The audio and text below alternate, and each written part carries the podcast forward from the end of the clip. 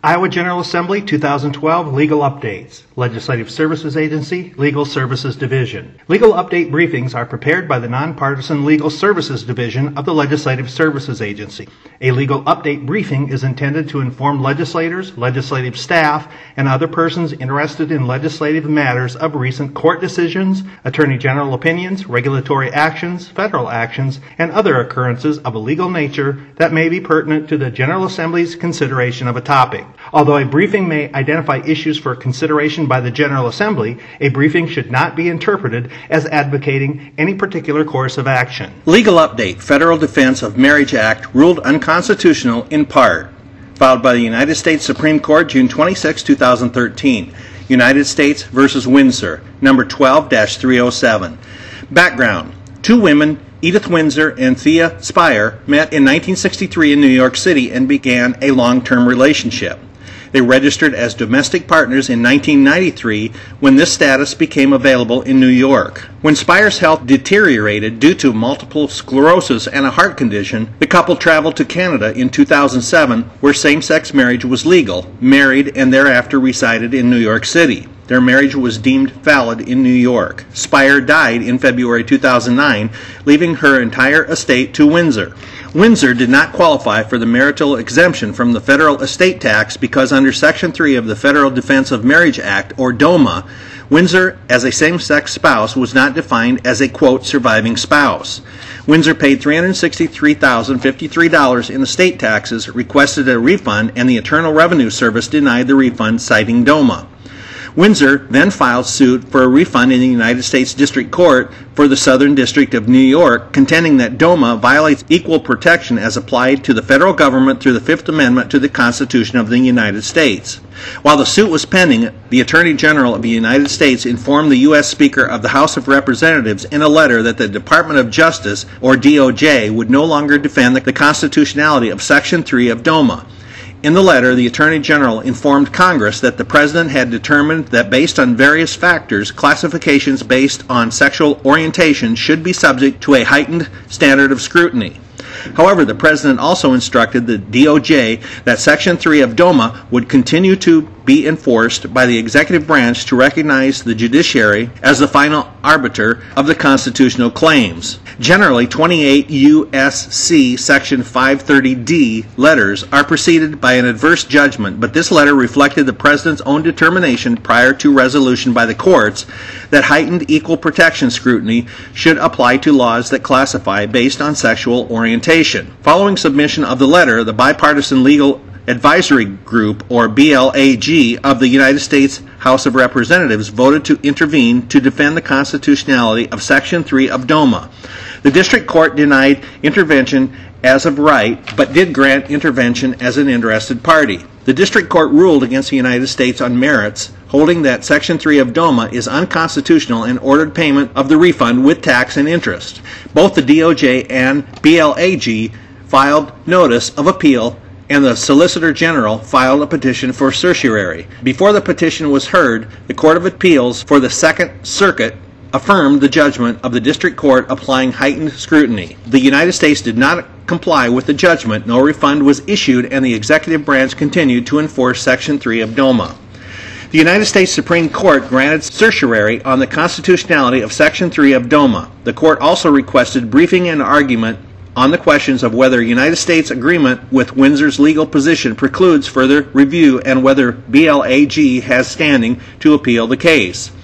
Justice Kennedy delivered the opinion of the court in which Justices Ginsburg, Breyer, Sotomayor, and Kagan joined. Issue, jurisdiction, whether the government, by agreeing that the law is unconstitutional, precludes further review and whether B L A G has standing to appeal in the Court of Appeals and to seek certiorari.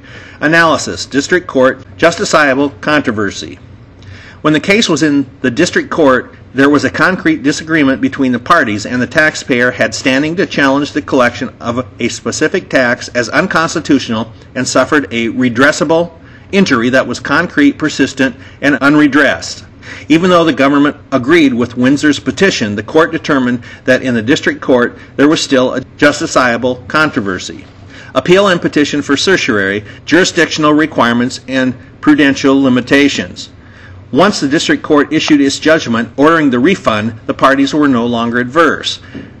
The amicus position was that because the parties were no longer adverse and the government did not seek redress from the judgment, the appeal and the petition for certiorari should be dismissed. The court, however, distinguished between two principles relating to determination of standing under Article three, the jurisdictional requirements, the Article three standing which enforces the constitutionality-based case or controversy requirement, and the prudential limits of its exercise, the judicially imposed limits on exercise of federal jurisdiction. Article three standing requires that the plaintiff has suffered an injury in fact that is concrete and particularized as well as actual or imminent, that there is a causal connection between the jury in fact and the challenged conduct, and that the injury is likely to be redressed by a favorable decision. The court asserted that the rules of prudential standing are more flexible rules of appellate practice to protect the court from deciding abstract questions of wide public significance when there are other options to address the questions. Jurisdictional requirements. The court determined that the United States retained a significant stake sufficient to support Article three standing on appeal and on certiorari. Even though the executive branch disagreed with Section three of DOMA, Windsor's judgment for a refund, the government's refusal to pay, and Windsor's ongoing claim for payment establishes a controversy sufficient for Article three jurisdiction. Additionally, the payment of the refund by the government would be a real economic injury to the government sufficient to constitute standing in the case. In I N S v. Chadha, four sixty-two U S nine nineteen of nineteen eighty-three, the executive branch determined that the statute allowing one house of Congress to deport an individual was unconstitutional, but the Immigration and Naturalization Service, or I N S, continued to abide by the statute. The court found that the I N S was sufficiently aggrieved by the Court of Appeals decision prohibiting it from taking action it would have taken, but for the decision to constitute a justiciable dispute required by Article three. Even when the government agrees with the opposing party on the merits, sufficient adverseness and adequate basis for jurisdiction remains if the government intends to enforce the challenged law against the party. Additionally, even though a party that receives all the relief sought generally cannot appeal, the party may still appeal if the party retains a stake in the appeal satisfying the requirements of Article three. Prudential limitations. While the court found that a justiciable controversy remained, it also determined that the prudential problems stemming from the executive branch's unusual position in agreeing with Windsor's legal argument required further discussion. There are reasons to hear a case and issue a ruling even when one party is reluctant to prevail. Prudential considerations that counsel against hearing a case may be outweighed by countervailing considerations. One such consideration is the extent to which an adversarial presentation of the issues is assured by the participation of amici curiae prepared to defend with vigor the constitutionality of the legislative act. In this case, B L A G presented a substantial argument for the constitutionality of Section three of DOMA, thereby satisfying the prudential concerns against hearing an appeal when the principal parties agree. If the court dismissed the case, extensive litigation would ensue because the district courts would have no precedential guidance in cases involving not only tax refunds, but also cases involving the over one thousand federal statutes and federal regulations that are based on the definition of spouse in Section three of DOMA. While the extent of DOMA's mandate would make it more likely than another case without the prudential concerns raised in this case would arise in the future, the cost in judicial resources and expense of litigation for those adversely affected prior to the resolution of the issue would be immense. Separation of powers concerns, not a public practice. While the court determined that the petition may be heard on the merits, it did caution that if this were a common practice, difficulties would ensue. Because the executive branch failed to defend the constitutionality of Section three of DOMA based on a constitutional theory not yet established by a judicial decision, a procedural dilemma is created. On one hand, the government's agreement with Windsor raises questions about the propriety of entertaining a suit in which the government seeks affirmance of an order invalidating a federal law and ordering the United States to pay money.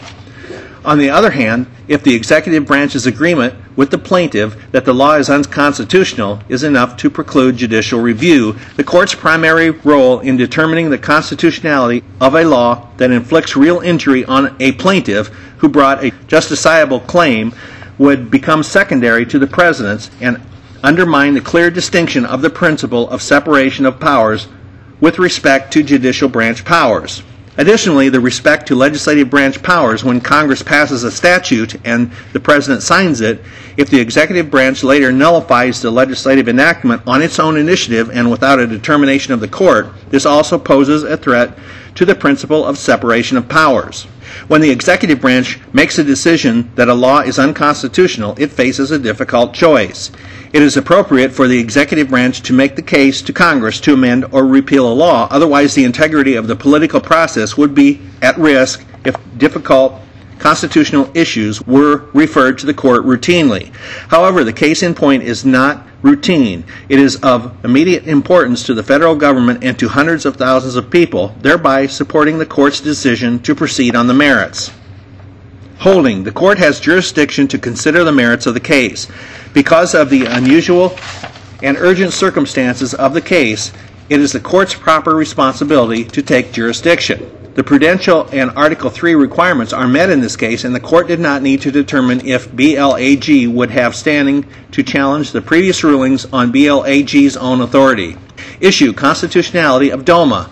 Whether Section three of DOMA violates the Fifth Amendment of the United States Constitution guaranteeing equal protection of the laws as applied to persons of the same sex who are legally married under the laws of their state.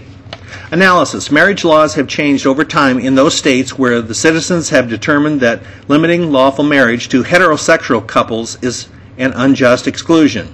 In New York, initially, the state only recognized same-sex marriages performed elsewhere.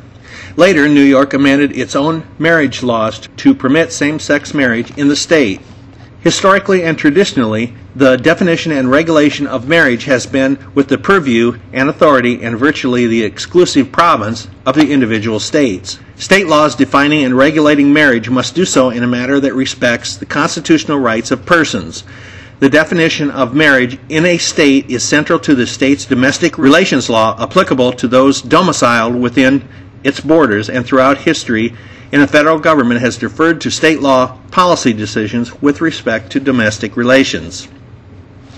When the federal Constitution was adopted, it was common understanding that domestic relations were the purview of the states. Congress has, however, enacted statutes and made determinations that bear on marital rights and privileges. Some such actions include those relating to the right of a spouse to life insurance proceeds, marriages entered into relative immigration status, and the income-based criteria for Social Security benefits. DOMA has a far greater reach in affecting marriage rights and privileges by enacting a directive applicable to over one thousand federal statutes and numerous federal regulations.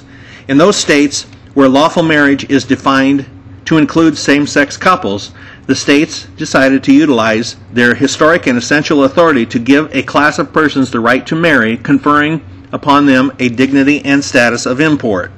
The extent and reach of DOMA departs from this traditionally state-based province and instead uses this state-defined class to impose restrictions and disabilities.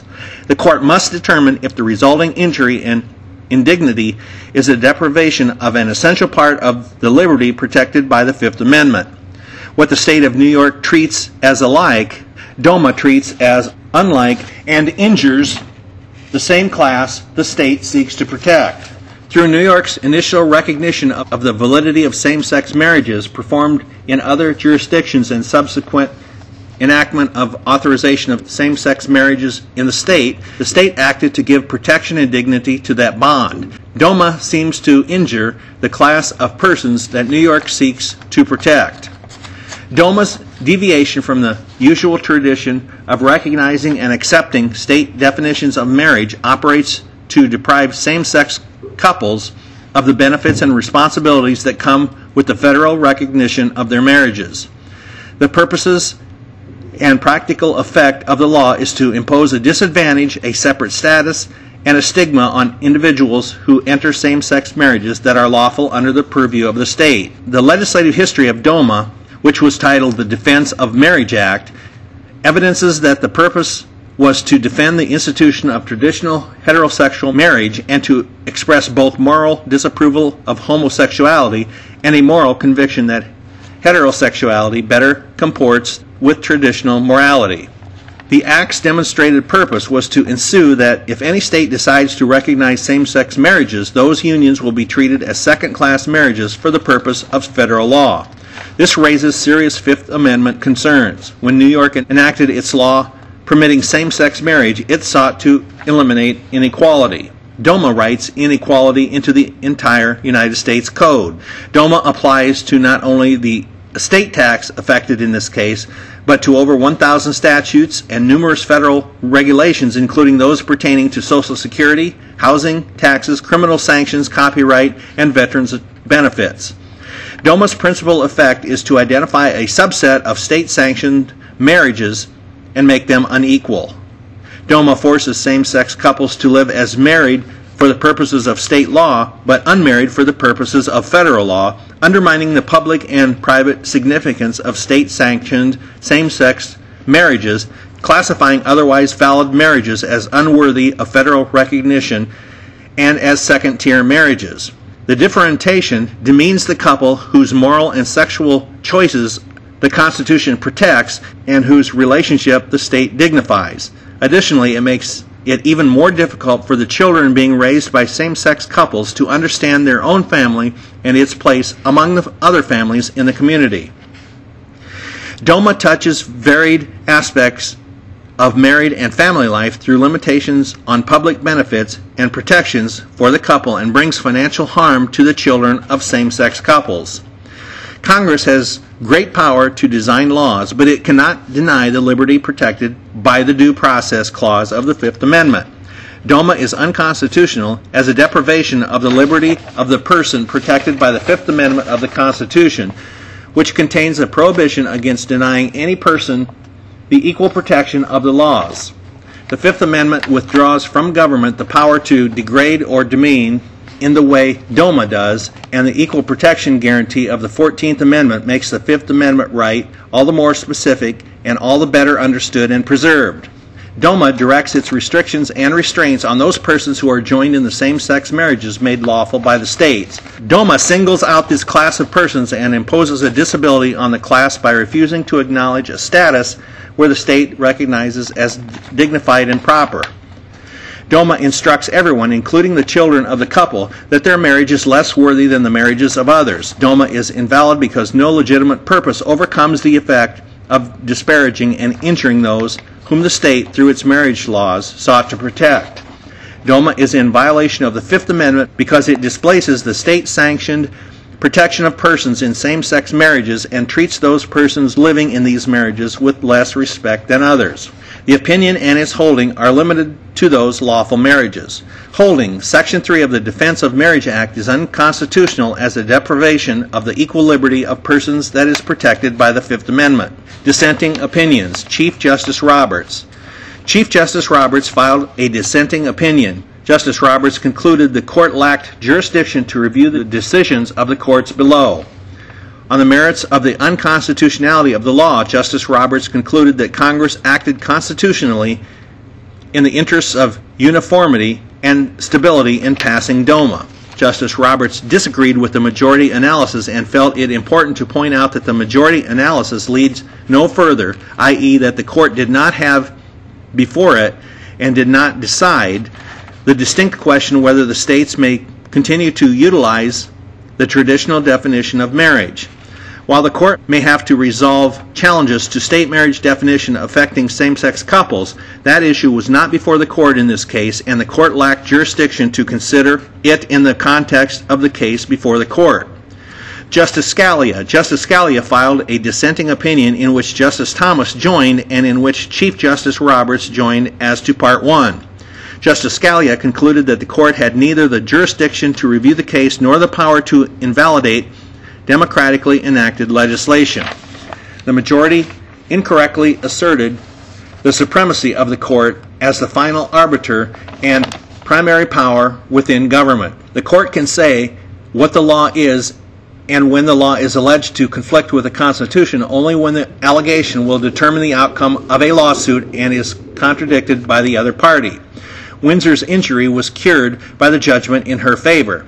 In the Court of Appeals and the Supreme Court, neither party sought to undo the judgment for Windsor, and so both courts should have dismissed the appeal for lack of jurisdiction.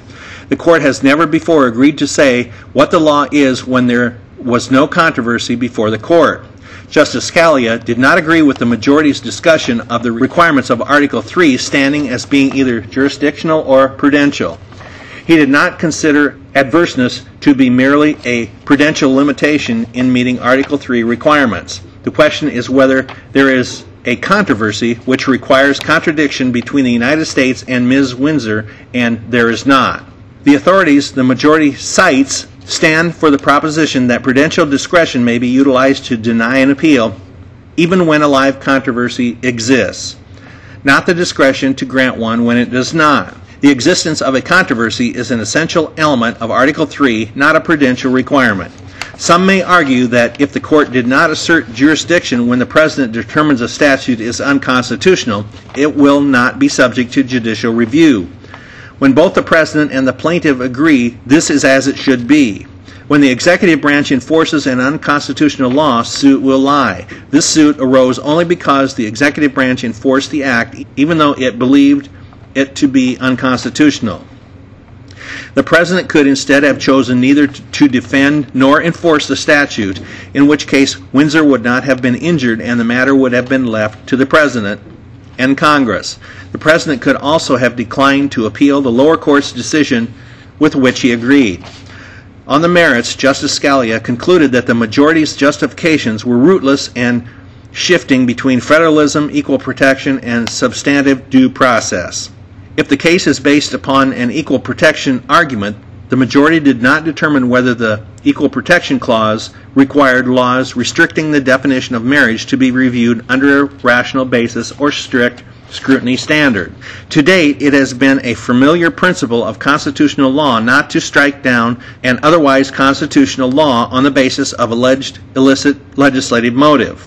Proponents for the passage of DOMA argued that it avoids difficult choice of law issues and that it preserves the intended effects of prior legislation against unforeseen changes in circumstances.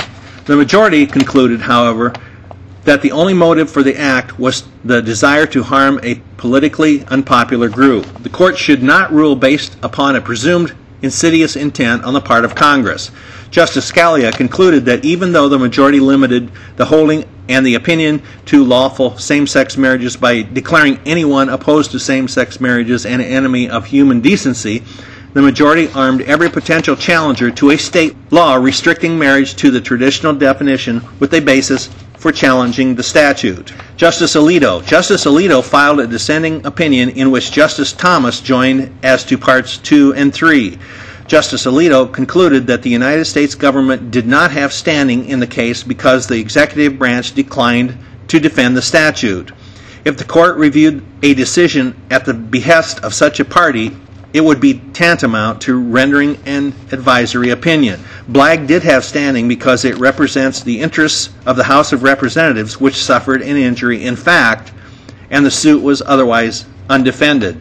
The court has long held that Congress is the proper party to defend the validity of a statute when an agency of government charged with enforcing the statute agrees with the plaintiffs and refuses to defend the statute on constitutional grounds. While same-sex marriage presents a highly emotional and important question of public policy, it is not a difficult question of constitutional law. The court has sometimes found the Due Process Clause to have a substantive component guaranteeing liberties beyond physical restraint, and the court's holding that DOMA is unconstitutional as a deprivation of the liberty of the person protected under the Fifth Amendment of the Constitution suggests that substantive due process may underlie this holding. But substantive due process only protects those fundamental rights and liberties that are deeply rooted in the nation's history and tradition. The Constitution does not guarantee the right to enter into a same-sex marriage because that right is not deeply rooted in this nation's history and tradition. The definition of marriage should be left to the people to determine through their elected officials. Windsor and the United States argue that Section three of DOMA discriminates on the basis of sexual orientation and should trigger a review based on heightened scrutiny. By asking the court to strike down DOMA as not satisfying heightened scrutiny is tantamount to asking the court to resolve a debate between the traditional view of marriage as an intrinsically opposite-sex institution and the new view of marriage as a solemnization of mutual commitment between two persons. The United States Constitution does not codify either view of marriage, and the silence of the Constitution on this question should end the matter as to the role of the judiciary. Both state legislatures and Congress may enact laws recognizing either of the two views of marriage, provided the vision they adopt is not countermanded by the Constitution. The court strikes down Section three of DOMA as an encroachment on the state's sovereign prerogative to define marriage. The court's ultimate conclusion is that DOMA runs afoul of the Fifth Amendment because it singles out a class of persons protected and recognized under state law and refuses to recognize a status the state finds dignified and proper. Justice Alito stated his disagreement and did not find DOMA to encroach on the prerogative of the states. Section three of DOMA does not prevent any state from recognizing same-sex marriage or from extending any rights, privileges, or benefits to them. Section three of DOMA defines a class of persons to whom federal law extends certain special benefits and imposes certain burdens. Section three of DOMA does not violate the Fifth Amendment. The L S A monitor for this legal update is Patty Finero of the Legal Services Division of the Legislative Services Agency. Patty can be reached at five one five, two eight one, three zero four zero.